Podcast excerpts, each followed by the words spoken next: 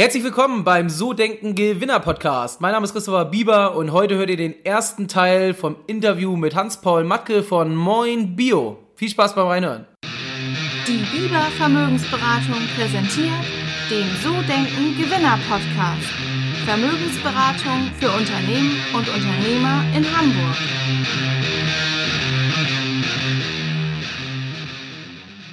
Herzlich willkommen zum So Denken Gewinner Podcast. Mein Name ist Christopher Bieber und wir sind heute wieder beim Interview und zwar im Norden von Deutschland, ganz in der Nähe von Hamburg in Glückstadt. Ich bin heute mit dem Geschäftsführer eines Familienunternehmens sitze ich heute zusammen, ähm, mit dem Hans-Paul Matke und ähm, was Hans-Paul macht und worüber wir heute sprechen, da gehen wir jetzt so die nächste Stunde drauf ein. Ein Wort vorweg, wir sind hier in einer sehr großen Bio-Bäckerei und warum Bio und warum Bäckerei oder vielleicht ist es auch noch was anderes, da haben wir nämlich im Vorfeld drüber gesprochen, das werden wir so die nächste Stunde miteinander besprechen. Ähm, Hans-Paul, erstmal schön, dass du da bist und dich drauf Ja, hallo, einlässt. Tag, moin. Bevor wir starten, vielleicht magst du so ein bisschen erzählen, wer du bist, was du mit deinem Unternehmen machst, wer ihr seid und was ihr herstellt. Okay. Ich bin äh, eben Hans-Paul Matke, ich bin Geschäftsführer und Gründer von Moin. Wir sind im nächsten Jahr 25 Jahre am Markt mit dem Unternehmen. Ich selber mache schon seit 40 Jahren Biobackwaren. Also ich war sozusagen einer der Pioniere dieses Marktes. Mhm. Mein erster Betrieb. Ich komme aus einem sogenannten Kollektivbetrieb. Das 1976 haben wir angefangen, Bioprodukte zu backen, in Wiesbaden damals. Wir waren im Grunde die Ersten, die Sonnenblumenkerne ins Brot gepackt haben. Und äh, das Unternehmen habe ich verkauft nach zehn Jahren und habe dann Malerei studiert. Bin hier im Norden wieder gekommen, weil ich in Bremen geboren bin und habe nach dem Studium dann äh, Moin gegründet, weil ich wieder backen wollte, aber hm, nicht, mehr, nicht mehr nachts arbeiten. Ich, ich wollte lieber nachts schlafen. Das fand ich irgendwie gemütlicher. Das war im Grunde genommen schon ein großer Impuls für Moin tatsächlich, also für tiefgekühlte Produkte. Wir stellen alle Sachen, die wir herstellen, biologisch her, seit 25 Jahren biologisch, also nichts anderes auch. Und wir machen alles tiefgekühlt. Das heißt, auch unsere ganzen mittlerweile 65 Mitarbeiter können alle Nacht schlafen, haben sozusagen geregelte Arbeitszeiten, können, haben Wochenenden und können ihre Kinder und ihre Familien schuckeln und so. Das mhm. ist ja bei Bäckern eher nicht so der Fall. Genau, das machen wir. Wir machen, wir vermarkten unsere Produkte ausschließlich im Bio-Fachhandel, mhm. das heißt in allen großen Bioläden und Supermärkten, Bio-Supermärkten, die es gibt. Da sind wir drinne mit Produkten, die dort direkt gebacken werden an den Theken oder auch in der Tiefkultur liegen als mhm. äh, SB-Produkte. So. Und äh, ich würde gerne mal nachfragen, weil ich habe so im Vorfeld gedacht, Bio, Bäckerei ist nicht eigentlich alles Bio, was so im Bereich Backen ist, weil am Ende des Tages, vielleicht mhm. sagst du da mal ein bisschen was, was der genaue Unterschied ist. Ich glaube, die meisten wissen das gar nicht. Ah ja. Naja, im Grunde genommen fängt es dort an, wo wir quasi die Produkte ernten, nämlich auf dem Feld. Mhm. Also ökologischer Landbau bedeutet, dass man sich darum kümmert, dass der Boden, auf dem die Pflanzen stehen, mhm. nicht nur einfach dafür da ist, um Wurzeln festzuhalten, mhm. sondern da ist eine große Lebendigkeit im Boden, eine große Vielfalt von Lebewesen. Hier steht sowas. Meine Frau macht ja so kleine Geschenke. 60 Millionen Lebewesen in dieser kleinen Tüte, also waren mal, jetzt sind sie natürlich getrocknet. Ja. Das heißt, Dort fängt ökologischer Landbau an, das ist die einige wichtige Säule und ähm, wir sagen immer dort, wenn die Gesellschaft Humus sozusagen abbaut, also Humus ist die Schicht auf dem Boden, die quasi die Lebendigkeit beinhaltet mhm. und konventioneller Landbau kann man einfach so sagen, äh, baut Humus ab, also verbraucht Humus und wenn man auf so ein konventionelles Feld geht als Beispiel, dann, äh, dann ist das so, das fühlt sich fast an wie eine Autobahn, also wie eine Straße so fest. Wenn man auf ein ökologisches Feld gibt, wo Bodenlebendigkeit ist, dann hat man tatsächlich, dann ist das elastisch und weich. Und ähm, die Pflanze, die da geerntet wird, also im ökologischen Landbau als Beispiel, hat eine andere Vitalität. Davon gehen wir aus. Da gibt es mittlerweile tatsächlich auch Untersuchungen, die sagen, jawohl, die hat eine andere Vitalität. Dann wird äh, im ökologischen Landbau werden keine Spritzmittel, also das Größte, was wir alle jetzt so kennen und wo, wo wir alle denken, oje, oje, ist Glyphosat, äh, aber auch andere Spritzmittel werden dort nicht verwendet. Also man, man geht davon aus, dass wenn der Boden im Grunde genommen lebendig ist, dass eine Pflanze viel, viel, viel weniger anfällig für alle möglichen Krankheiten und Schädlinge ist. Mhm. Das heißt, es gibt sozusagen keine chemischen Behandlungsmittel, die dort angewendet werden. Das bedeutet auch tatsächlich, dass in den geernteten Produkten, also jetzt für uns Getreide oder auch für Obst oder Gemüse, mhm. ähm, keine Rückstände oder fast keine Rückstände von Spritzmitteln sind. Das ist das eine. Das zweite ist, dass wir im ökologischen, wenn wir daraus dann Produkte machen aus, aus den Rohstoffen, wie Mehl und Getreide und, ähm, und Zucker und alles, was wir eben verwenden, Mohn und mhm. Butter und was wir alles verwenden, dass wir dann dem Produkt selber keine äh, Zusatzstoffe zusetzen, die quasi entweder schlecht sind für den, der es isst, oder wo wir nicht wissen, ob es gut oder schlecht ist für den, der es isst. Das ist sozusagen, es hat im Grunde auch was mit Ethik zu tun. Mhm. Also wir Unsere Idee von Unternehmen ist, dass wir als, äh, als Bäcker, wenn man so will, für den, der es nachher isst, ein Stück Verantwortung übernehmen, wie der sich ernährt. Das, das ist unsere Vorstellung von gutes Essen machen für andere Menschen, wenn man so will. Mhm. Ähm, es ist ja auch so, wir haben auch so einen, so einen kleinen Garten, wo so ein bisschen was wächst. Ähm, und vielleicht kann man sich das, glaube ich, auch so vorstellen. Ich habe mich auch schon immer gewundert, warum da keine Schädlinge dran sind. Aber das ist ja dann vielleicht auch das, was du sagst, dass einfach der Garten ja auch da in Ruhe gelassen wird. Da wird ja auch nichts behandelt. Genau, und wenn du, es geht immer über, über die Qualität des, der Erde, also des Bodens. Wenn die in Ordnung ist, dann hast du einfach keinen, keinen Schädlingseintrag. Ne? Und wenn du so einen harten Boden hast, wo im Grunde schon seit Jahren gar keine Lebendigkeit mehr ist, das heißt, keine Insekten mehr da, keine Vögel mehr auf dem, auf dem ganzen Feld und so weiter und so weiter. Dann entwickelt sich eben eine Pflanze, die ganz anfällig ist. Das wissen wir selber. Wenn wir sozusagen uns nur von Junkfood er, äh, ernähren, dann wird unsere, äh, unser Immunsystem ganz schwach. Also das, das, die Prinzipien sind im Grunde dieselben. Und wenn das Immunsystem schwach ist, hat jeder, der vorbeikommt, also jede Bakterie oder mhm. jeder Virus, eine gute Chance, dass er uns quasi besiedeln kann. So ist das mit den Pflanzen auch. Nicht? So, deshalb genau, wenn man einen Garten hat, äh, dann kann man das eigentlich ganz schön sehen. Ja, ja ist so. Ähm, ich würde mit dir gerne mal ganz früh einsteigen. Du hast eben gesagt, 1976 war so die erste, genau. ja, die erste Unternehmung. Ähm, warum hast du dich damals selbstständig gemacht? Du hättest ja auch, hm. ich sag mal, angestellt bleiben können. Also ich habe mich entschieden mit ungefähr 15 Jahren, ich hatte eine Konditorenlehre gemacht in einem sehr, ich selber kam aus einer Arbeiterfamilie und ich, äh, meine Mutter wollte was Besseres für mich, wie es so ist. Und ich bin dann in, einen ganz, in eine ganz feine Konditorei gegangen und habe da eine Ausbildung gemacht.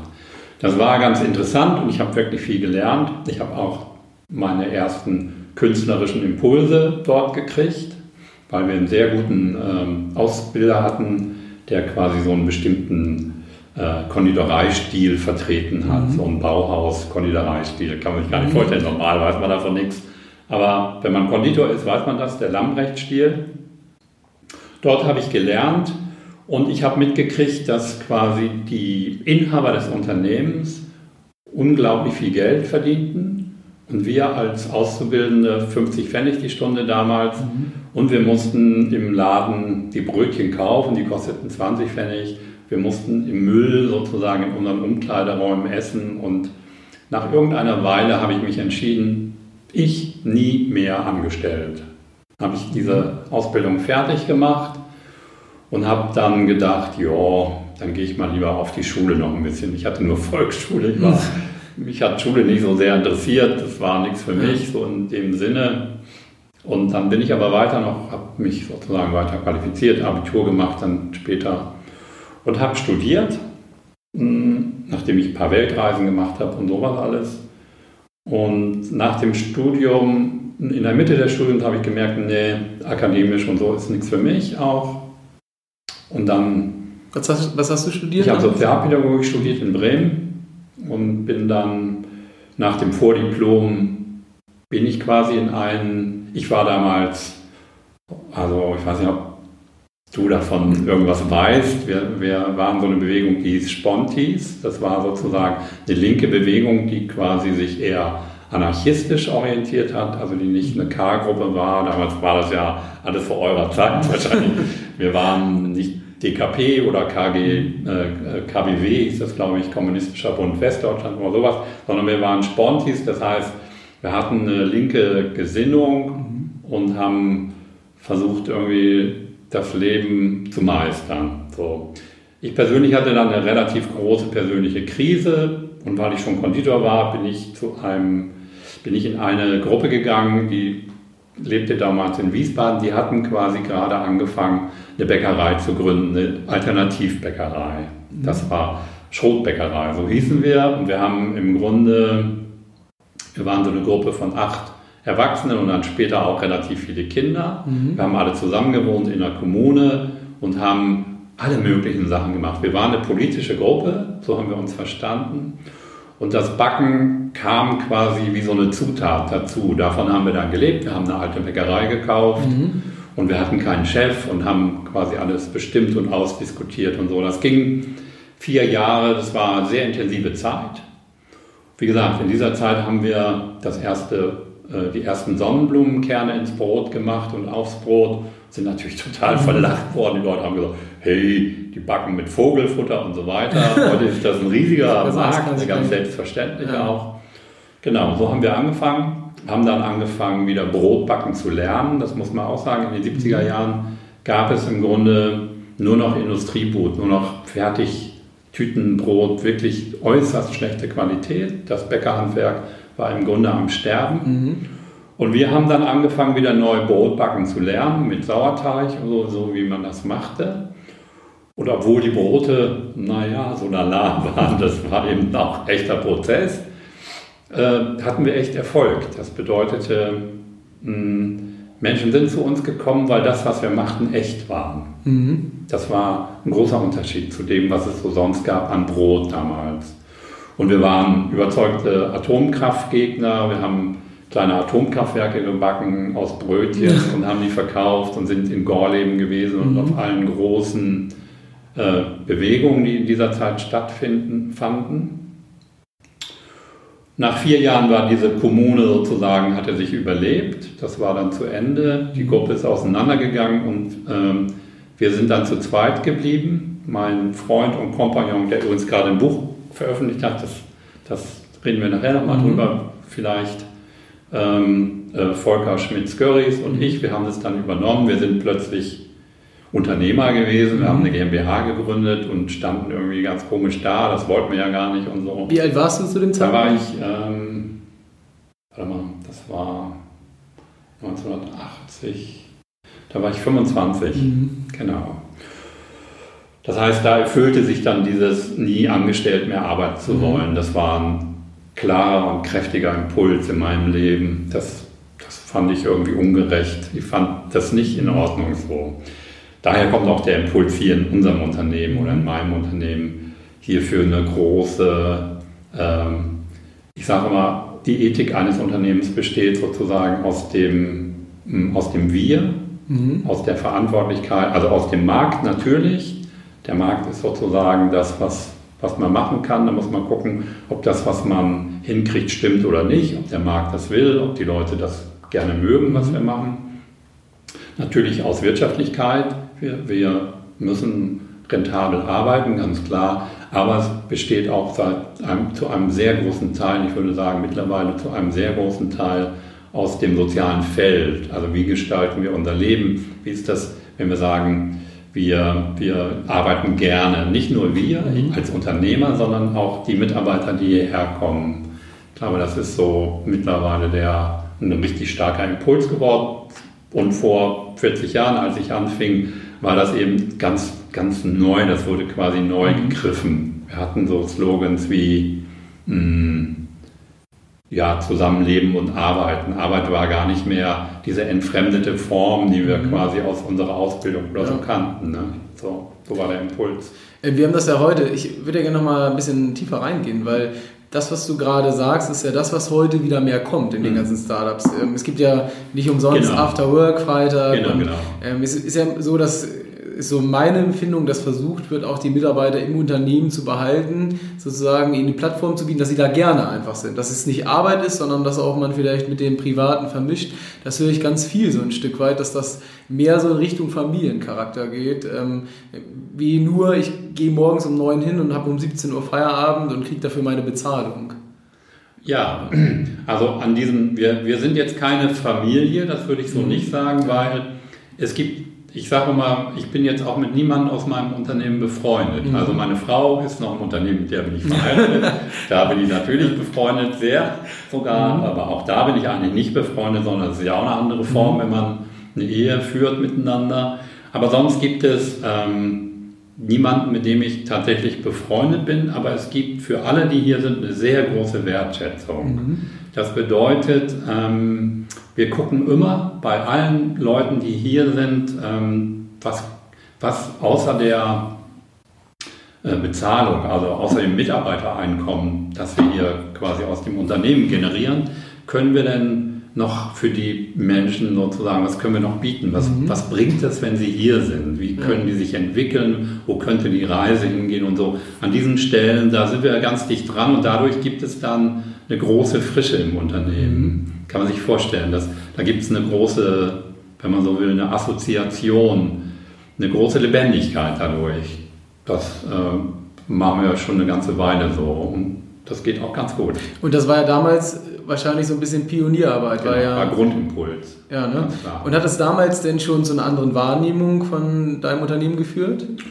Oder? Naja, ich bin ja quasi ähm, in der Kaiserbäckerei, waren wir natürlich ähm, unglaublich exotisch noch damals. Mhm. Dieser Biomarkt entwickelte sich ganz spärlich, wenn man so will. Es war ganz klein und wir, wir mussten es gab im Grunde keine Versorgung, die, was Bio ist und was Bio nicht ist. Die, die Kriterien waren im Grunde nicht entwickelt. Die entwickelten sich erst im Verlauf der letzten, also damals dann in den 80er Jahren. Mhm. Und also, das heißt, da gab es dann eine, eine also es gab solche Verbände wie Demeter und, und Bioland, so ganz am Anfang, die hatten Richtlinien, wie der, der ihre landwirtschaftliche Produktion stattfindet, aber es gab überhaupt keine Richtlinien dafür, wie zum Beispiel so ein Croissant gemacht wird. Also was darf man reintun, was darf man nicht reintun und so weiter. Dafür gab es nicht. Das entwickelte sich wirklich in dieser Zeit. Ich war zu dieser Zeit auch im Vorstand von solchen, äh, wie ist das, Bund, BNN, ich weiß es nicht mehr genau, also Verein, äh, äh, äh, wie heißt das? Für Natur oder? Ja, ähm, also äh, Vereinen, die quasi die Systeme regelten mhm. und, und auch erfanden damals. So, mhm. da war ich, habe ich mitgearbeitet, viele Jahre auch im Vorstand teilweise. Genau. Okay. Ähm, ich würde gerne nochmal zu dir als Person kommen und da nochmal ein bisschen tiefer einsteigen. Ähm, jetzt erlebt man dich ja hier als noch sehr enthusiastisch. Ähm, ihr habt gerade letztes Jahr eine Halle gebaut, ja. ähm, seid nochmal größer geworden. Was treibt dich an? Wieso immer noch dieser Drang? Ich meine, du hast gesagt, mit 15 war so dieser Wunsch da oder diese Entscheidung und mit 25 war es dann soweit. Und ähm, jetzt haben wir ja schon wieder ein paar Jahrzehnte, die da vergangen sind. Aber man Na genau, ich bin mittlerweile 64. Mhm was treibt mich an? Also ehrlich gesagt äh, gibt es mehrere, ich, ich finde immer, die Welt ist zu verbessern, definitiv. Mhm. Es macht einfach unglaublich Spaß tatsächlich und große Freude, gutes Essen für andere Menschen zu machen, das ist so, das macht mir unheimlich Spaß jeden Tag wieder.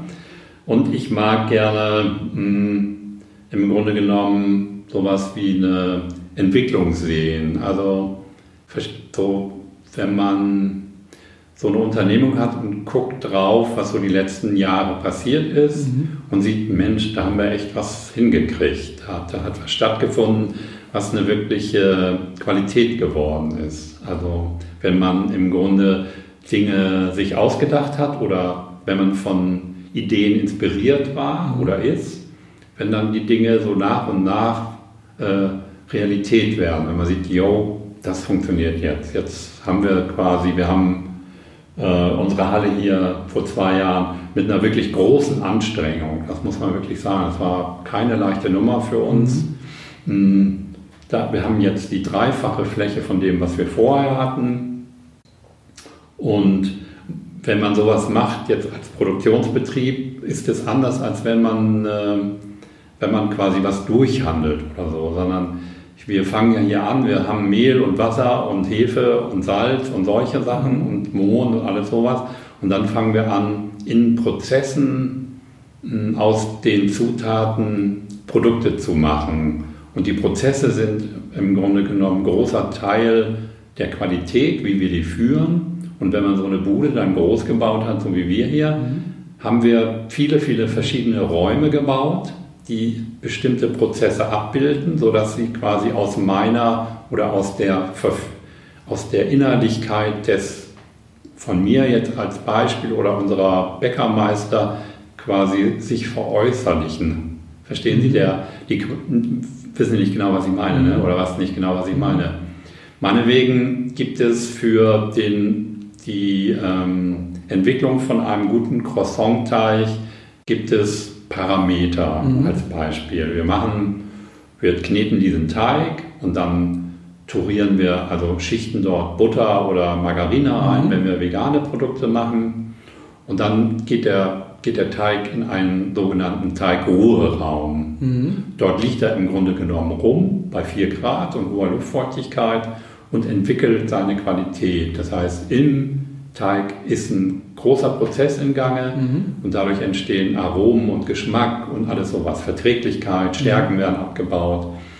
Das haben wir quasi vor in der kleinen Bäckerei hier vor dem Umbau noch sehr direkt selber steuern müssen als Person. Dafür mhm. waren also direkt Personen notwendig, die auch was verstanden. Mhm. Okay? Jetzt haben wir das Know-how, wenn man so will, in, in Räume gepackt. Das heißt, wir können die jetzt technisch steuern, mhm. sowohl also über, über äh, Steuerung, SAP oder was wir da mhm. eingebaut haben, das weiß ich gar nicht genau, und können die Wärme und die Kühle und die Feuchtigkeit und die Zeit und alles das und die Verteilung des Klimas im ganzen Raum exakt steuern. Das heißt, wir haben eine, eine Qualität, die quasi aus einem Inneren kam, aus der Idee von mhm.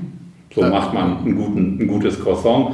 Das haben wir jetzt ein bisschen standardisiert, standardisiert und in den Raum gepackt. Mhm. Und das hat den Vorteil, dass die Qualität wahrscheinlich dass immer gleich ist. Genau. unheimlich genau. stabil geworden ja. ist dadurch. Sie ist immer noch lebendig. Also wir mhm. machen immer noch keine Radkappen, sondern Essen. Mhm. Das heißt, wir haben immer noch eine, eine, eine Schwankungsbreite da drin, aber wir haben es standardisiert und wir können, wenn man so will, Qualität auch mit, ähm, mit wenig Know-how von Personen an dieser Stelle mhm. erzeugen oder herstellen, wenn man so will.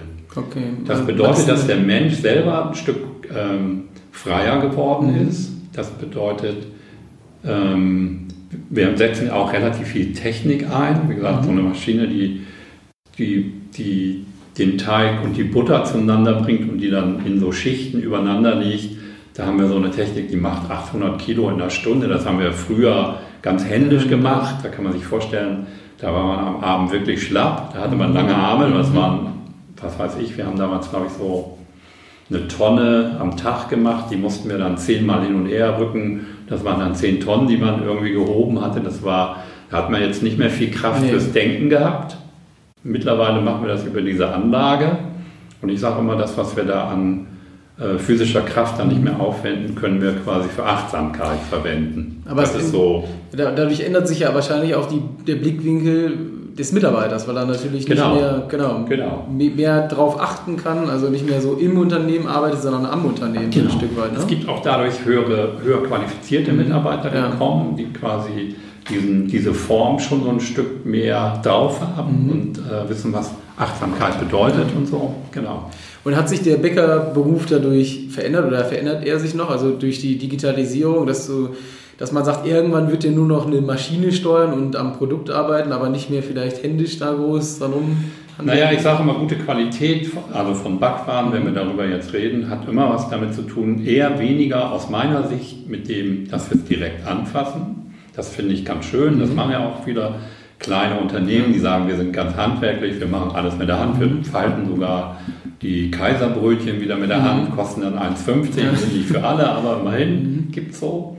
Wir sind, haben, haben eine Idee davon, dass gutes Essen auch mit Technik hergestellt werden kann, wenn es tatsächlich an einer bestimmten Stelle eine Achtsamkeit von den Mitarbeitern mhm. gibt. Und ich sage mal so, die, ich nenne das immer so, die äh, Fabrik der Zukunft, die Essen herstellt, mhm. ähm, die wird vielleicht so sein, dass da wirklich viel Technik stattfindet, aber jemand da ist, der quasi das hört sich vielleicht ein bisschen doof an jetzt, aber der das Produkt hinterher segnet, mhm. ganz tatsächlich segnet, also mhm. im besten Sinne, der quasi in eine andere Haltung dem Produkt gegenüber tritt, mhm. als das so üblich ist. Mhm. Okay? Ja. Und wenn man so heute äh, sieht, wie Essen hergestellt wird in den großen Systemen, dann ist das tatsächlich, hat das mit Essen ja nichts mehr zu tun. Das hat was damit zu tun, dass man eben mit irgendeiner Möglichkeit äh, Profite erwirtschaftet. Mhm. Das ist ja. ganz egal, ob ja. es eine Radkappe ist oder ein Croissant oder irgendwas oder ein Hamburger oder sonst was. Mhm. Darum geht es überhaupt nicht mehr.